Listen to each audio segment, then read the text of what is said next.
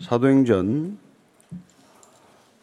9장 23절로 43절까지입니다. 찍습니다. 시작.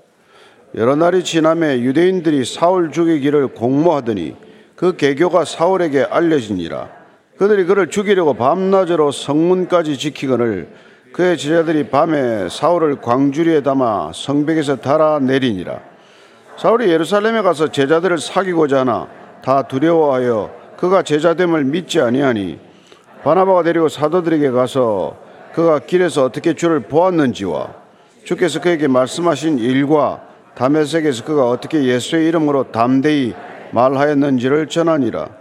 사울이 제자들과 함께 있어 예루살렘에 출입하며 또 주 예수의 이름으로 담대히 말하고 헬라파 유대인들과 함께 말하며 변론하니 그 사람들이 죽이려고 힘쓰거늘 형제들이 알고 가이사레로 데리고 내려가서 다소로 보내니라. 그리하여 온 유대와 갈릴리와 사마리아 교회가 평안하여 든든히 서가고 주를 경외함과 성령의 위로로 진행하여 수가 더 많아지니라. 그때 베드로가 사방으로 두루다니다가 루따에 사는 성도들에게도 내려갔더니 거기서 애니아라는 사람을 만남에 그는 중풍병으로 침상 위에 누운 지 여러 배라. 베드로가 이르되 애니아야 예수 그리스도께서 너를 낫게 하시니 일어나 내 자리를 정돈하라 한데 곧 일어나니 루따와 사론에 사는 사람들이 다 그를 보고 주께로 돌아오니라. 요파에 다비다라는 여제자가 있으니 그 이름을 번역하면 도르가라. 선행과 구제하는 일이 심히 많더니 그때 병들어 죽음에 시체를 씻어 다락에 누이니라. 루따가 요파에서 가까운지라 제자들이 베드로가 거기 있음을 듣고 두 사람을 보내어 지체 말고 와달라고 간청하여 베드로가 일어나 그들과 함께 가서 이름에 그들이 데리고 다락방에 올라가니 모든 과부가 베드로 곁에 서서 울며 도르가가 그들과 함께 있을 때 지은 속옷과 겉옷을 다 내보이거늘 베드로가 사람을 다 내보내고 무릎을 꿇고 기도하고 돌이켜 시체를 향하여 이르되 다비다야 일어나라 하니 그가 눈을 떠 베드로를 보고 일어나 앉는지라. 베드로가 손을 내밀어 일으키고 성도들과 과부들을 불러들여 그가 살아난 것을 보이니 온 요파 사람이 알고 많은 사람이 주를 믿더라. 베드로가 요파 여러 날 있어 시몬이라는 무두장의 집에서 머무니라. 아멘. 사도행전을 보거나 이렇게 우리가 복음서를 통해서 알 수 있는 것은 예수님께서 어, 제자들을 부르시고 그분께서 어, 말씀하시기를 내가 곧 길이요 진리요 생명이라고 말씀하십니다. 그분이 길입니다. 따라서 예수님을 따른다는 것은 그분의 길, 그분과 함께 가는 길, 그분이 길이신 그 길을 가는 것이죠. 그 길은 어떤 길입니까? 결국은 구원의 길이요. 결국은 사람 살리는 길이라는 것을 알게 됩니다. 그래서 이 길, 그 길 위에 서 있는 제자들을 기록하고 있는 것이죠. 예수님의 제자들은 예수님과 함께 사람 살리는 길을 걷겠지만, 그러나 그 사람 살리는 길을 걷는 제자들을 대하는 또 뜻밖의 많은 사람들이 이들을 죽이고자 하고 박해하고자 하고 사람을 죽이는 길을 서슴없이 걷는다는 겁니다. 우리가 뭐 하루 종일 길을 걸어 다니지만은 이게 사람 살리는 길인가 사람 죽이는 길인가 잘 분별하고 걸어야 한다는 것입니다.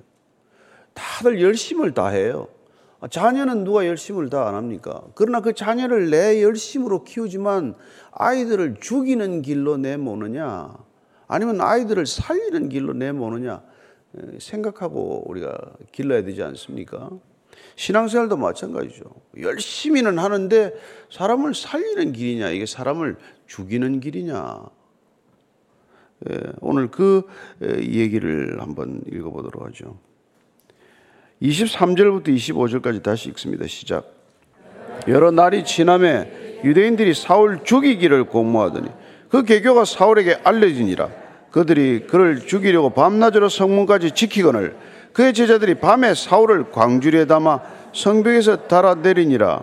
사울이 예수 믿는 자들 체포하고 죽이려고 다니던 길을 돌이켜서 예수님 따르는 길로 접어들었더니 그 전에 사울과 함께 지냈던 사람들이 다시 그 사울을 죽이려고 하는 것을 보게 됩니다.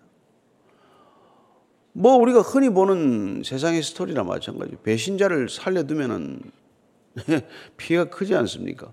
그것도 거물이 배신을 하게 되면 아주 골치 아프잖아요. 그래서 뭐 우리 북한에서 내려왔던 황장엽 씨 같은 거물이 오니까 어떻게 하면 저 사람을 없앨 건가 그런 이 모의가 막 일어나잖아요. 또 살리고자 하고 죽이고자 하고. 정말 사울이 그토록 열심을 다해서 예수 믿는 사람들 잡으러 다니다가 아니 예수는 그리스도다 하고 전하기 시작을 하니까 얼마나 이게 유대교가 흔들흔들하겠어요. 유대교 전체에 그 큰 균열이 생긴 거나 마찬가지 아닙니까? 하나 금이 쩍 벌어진 거나 마찬가지란 말이에요. 살려두기가 어렵죠. 그래서 지금 죽이고자 하는 일들이 있습니다. 그 죽이고자 하는 사람들 하나님 안 믿습니까? 하나님 열심히 믿는 사람들이에요. 그래서 다메섹에 있을 때 이 사람이 예수를 그리스도라고 전하기 시작하자마자 이제 그런 일이 생긴단 말이죠. 그래서 죽이기를 공모하더니 죽이기를 의논하더니 모여서 사람 인원하는 게 사람 죽이는 일을 의논한다는 거예요. 그러니까 여러분 열심히 모여가지고 뭔 작당을 하고 인원을 하고 그것은 밤새 의논하는데 그게 사람 죽이는 일을 의논하더라는 겁니다. 근데 그게 또 사울에게 또 귀에 다 들어왔어요. 다 들어옵니다. 우리가 하는 얘기 다 누군가에게 들어가지 않습니까? 그래서 그를 죽이려고 밤낮으로 성문을 지킨다고 되어 있는데 어떻게 빠져나옵니까? 제자들이 밤에 사울을 광주리에 담아서 성벽에 달아 내렸다고 되어 있습니다. 예. 성벽을 달아 내리 탈출하는 것이죠. 이 부분에 관해서 나도 사도 바울이 스스로 자기의 거취에 대해서 걸음에 대해서 밝힌 게 고린도서 11장 32절 32절 말씀이에요. 같이 읽습니다. 시작. 다메섹에서 아레다 왕의 고관이 나를 잡으려고 다메섹 성을 지켰으나 나는 광주리를 타고 들창문으로 성벽을 내려가 그 손에서 벗어났노라. 광주리 타고 이렇게 벗어났답니다.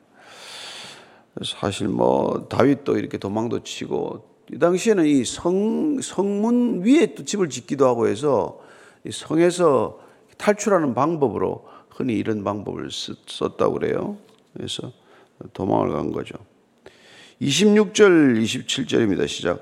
사울이 예루살렘에 가서 제자들을 사귀고자 하나 다 두려워하여 그가 제자됨을 믿지 아니하니 바나바가 데리고 사도들에게 가서 그가 길에서 어떻게 주를 보았는지와 주께서 그에게 말씀하신 일과 다메섹에서 그가 어떻게 예수의 이름으로 담대히 말하였는지를 전하니라. 그럼 지금 사울이 광주리에 담아서 다메섹을 도망쳐서 나와서 바로 지금 예루살렘으로 갔는 걸까요? 아닙니다. 그는 아라비아로 가게 됩니다. 3년간 그곳에 있게 돼요. 어쩌면 죽은 듯이 그는 자기 인생 전체를 어, 주관하시는 하나님의 손길에 자기 자신을 맡겼던 시간이겠죠.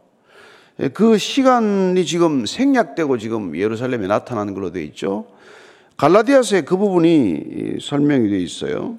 갈라디아서 어 1장 17절에서부터 한번 쭉 읽어보겠습니다. 1장 17절에서 19절까지인데 그때 무슨 일이 있었는지 시작. 또 나보다도 먼저 사도된 자들을 만나려고 예루살렘으로 가지 아니하고 아라비아로 갔다가 다시 다메섹으로 돌아갔노라. 그 후에 3년 만에 내가 개발을 방문하려고 예루살렘에 올라가서 그와 함께 15일을 머무는 동안 주의 형제 야고보 외에 다른 사도들을 보지 못했노라. 그러니까 다메섹에서 회심을 하고 예수는 그리스도라고 전하다가 그가 죽음에 내몰려서 광주를 타고 도망쳐가지고 어디로 갔다고요? 아라비아 광야로 간 거예요. 광야. 광야. 믿음의 사람에게 광야는 반드시 필요한 시간이 아니겠어요? 어쩌면 광야에서 잊혀진 듯한 시간, 사울이라고 하는 인물이 얼마나 예루살렘에서 유명했겠어요.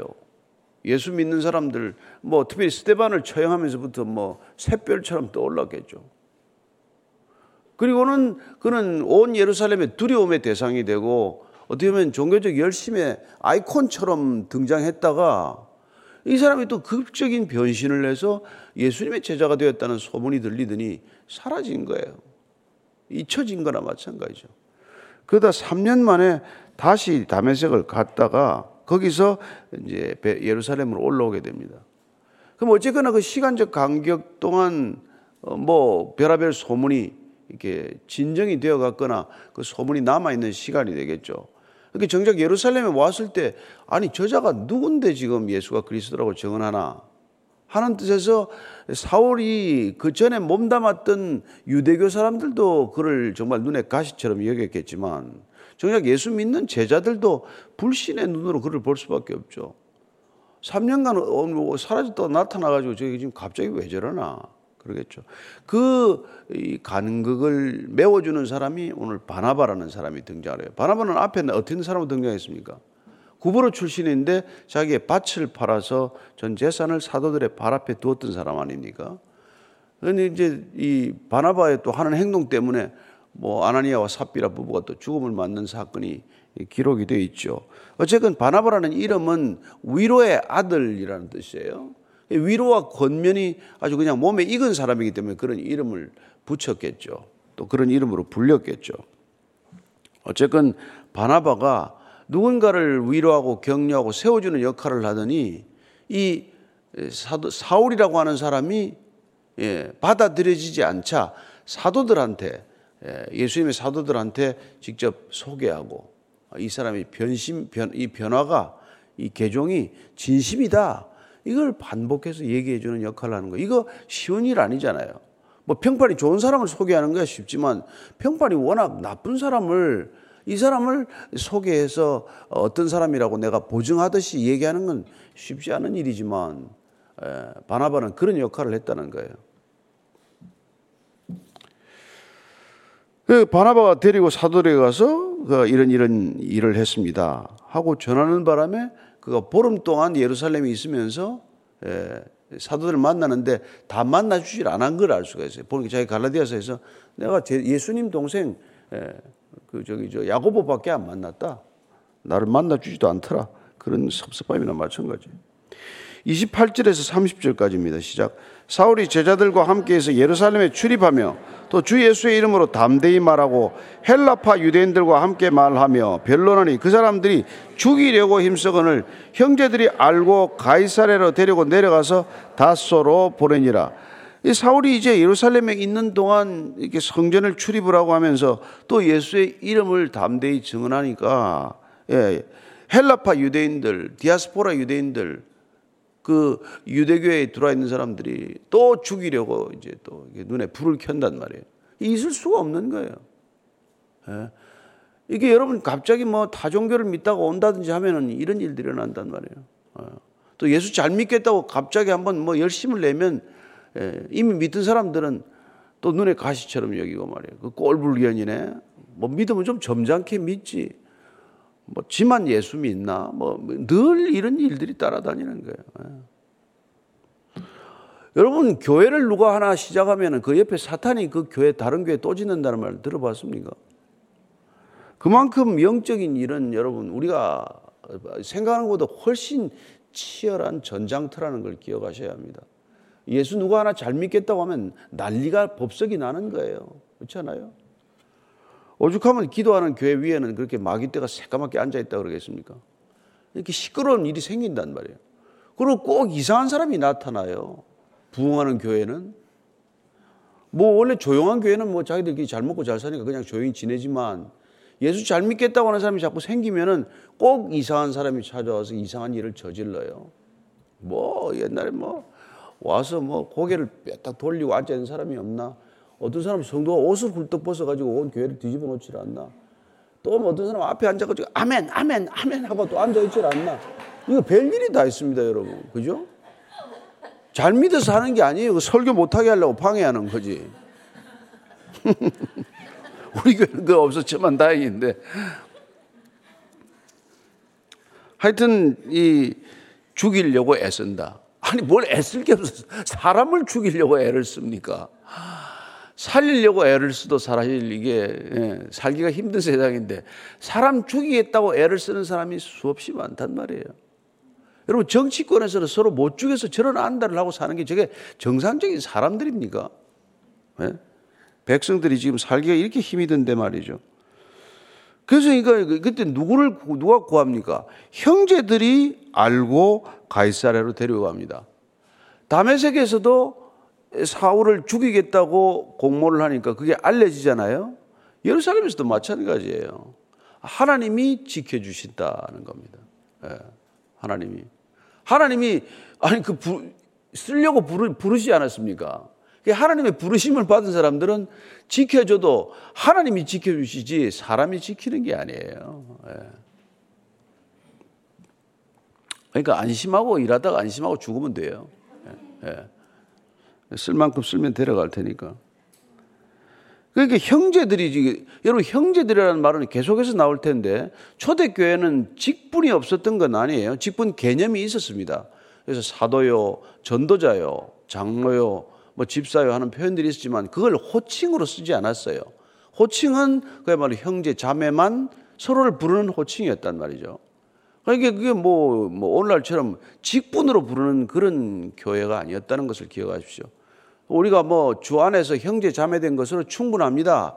라고 우리가 자꾸 선포하고 가족 형제님, 자매님 이제 부르게 하니까 문제는 30대 형제가 70대 형제한테 자꾸 형제님 하니까 좀 기분이 나쁜 게 이제, 이제 문제가 생기는데 예, 그럴 때는 좀 점잖게 부르고 꼭 그렇게 또 안 불러도 되잖아요.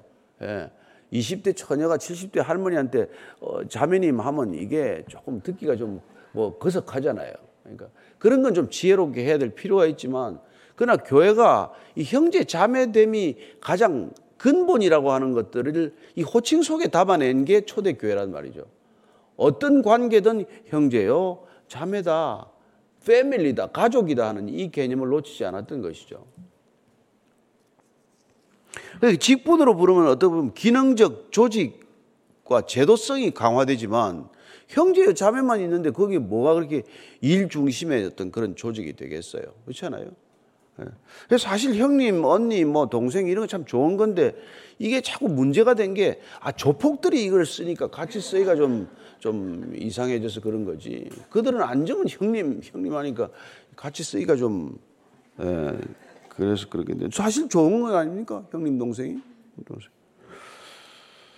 예, 뭐 저한테도 막 문자 와요. 뭐 형님 잘 계십니까? 그러는데. 음. 그래서 갈라디아서 1장 21절을 보면 한 번 더 보면은 이렇게 되어 있어요. 갈라디아서 1장 21절 한번 보겠습니다. 예. 그 후에 내가 수리아와 길리기아 지방에 이르렀으니 그 후가 뭐냐면 이게 이제 다시 가이사라로 빼돌렸다가 이 형제들이 사울을 다시 어디로 보낸다고요? 다소로 보내는데 다소가 길리기아 지방의 주도란 말이에요. 예, 시리아 위쪽이 길리기아예요. 그 길리기아 다소가 사울이 태어났던 곳인데 너 이제 고향에 좀 가 있어라 이렇게 된 거라는. 그 길이 10년 됩니다.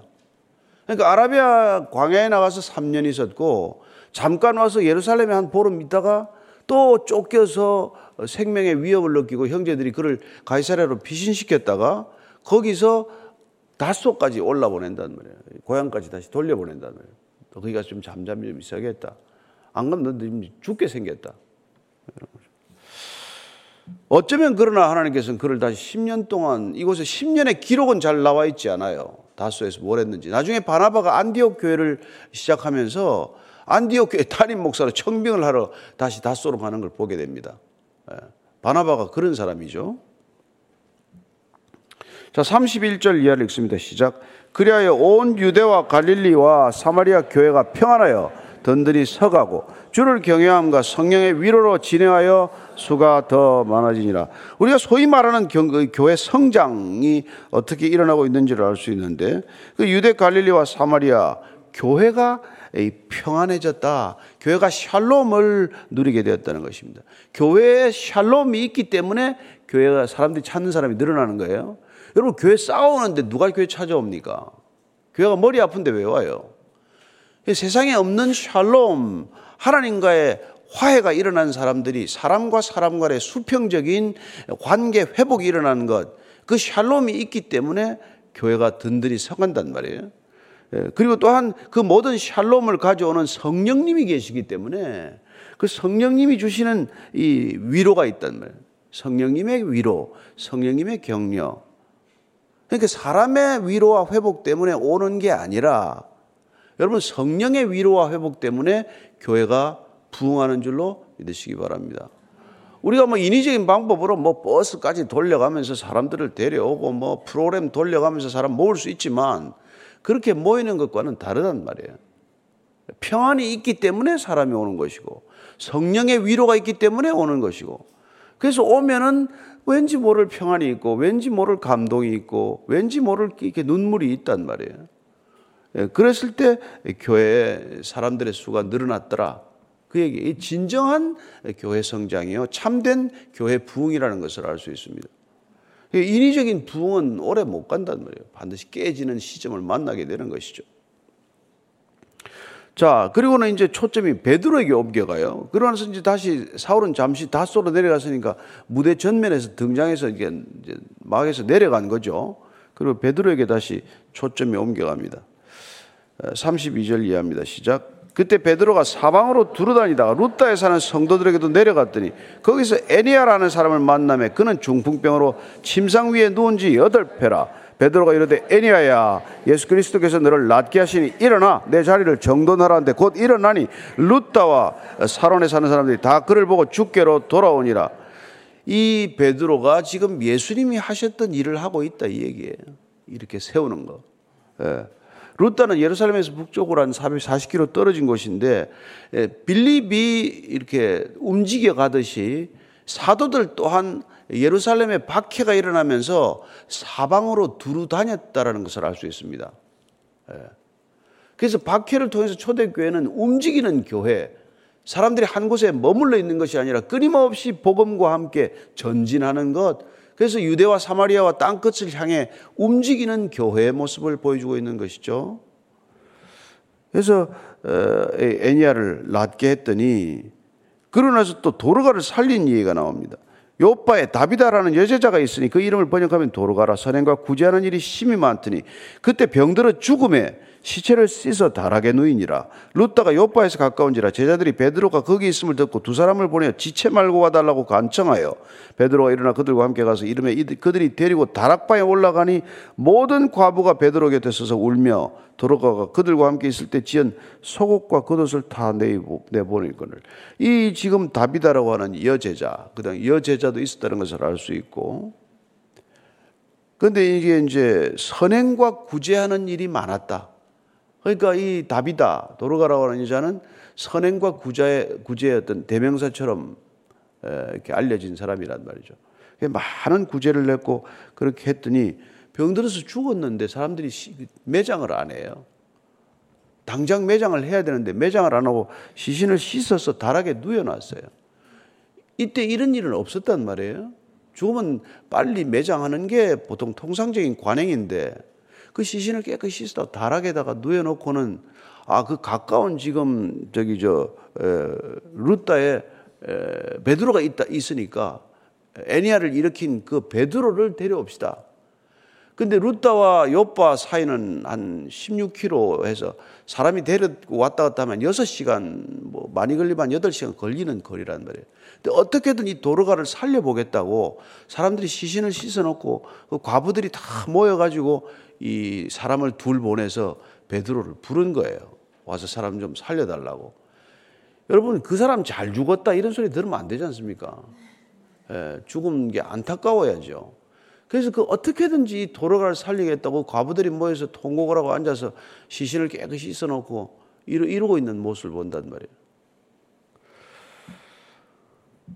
뭐 죽은 거 살리는 기사에 여러, 뭐 여러 번 있지 않습니까? 근데 이제 베드로에게 이런 일이 일어났어요. 그래서 베드로가 이제 같이 왔습니다. 왔더니 40절 이하를 읽습니다. 시작. 베드로가 사람을 다 내보내고 무릎을 꿇고 기도하고 돌이켜 시체를 향하여 이르되 다비다야 일어나라 하니 그가 눈을 떠 베드로를 보고 일어나 앉는지라 베드로가 손을 내밀어 일으키고 성도들과 과부들을 불러들여 그가 살아난 것을 보이니 온 옆바 사람이 알고 많은 사람이 주를 믿더라 아니 베드로가 와서 얼마나 황당해요 지금 죽었는데 근데 이게 뭘 보고 뭘 배웠는지가 중요하단 말이에요 뭘 보고 뭘 배우고 뭘 믿는지가 중요하잖아요 예전에 자기가 따라가서 이게 이게 이 저기 저 예수님께서 살리는 걸 봤잖아요. 그 죽은 소녀를 살리는 걸 봤잖아요. 그러니까 마가복음 5장 41절입니다. 마가복음 5장 41절 읽고 시작. 예수님께서 그 아이의 손을 잡고 이르시되 달리다고 마시니 번역하면 곧 내가 내게 말하노니 소녀야 일어나라 하심이라. 예수님이 이래가지고 애 살리는 걸 봤단 말이에요. 그 그대로 하는 거예요 지금. 달리다 굼은 소녀야 일어나라지만은 다비다 굼 이렇게 한 거라는 한자 바뀌어요 한자 한자. 달리다는 소녀라는 뜻이고 다비다는 이 여자 이름 아니에요. 다비다 쿰 이게 원래 쿰은 히브리어고 이제 원어는 그 당시 아람어를 썼기 때문에 쿰이라는 말을 써야 되는데 어쨌건 이렇게 다급하니까 예수님한테 보고 들은 대로 예, 그렇게 사람 다 내보내고 했더니 살아났다는 거예요.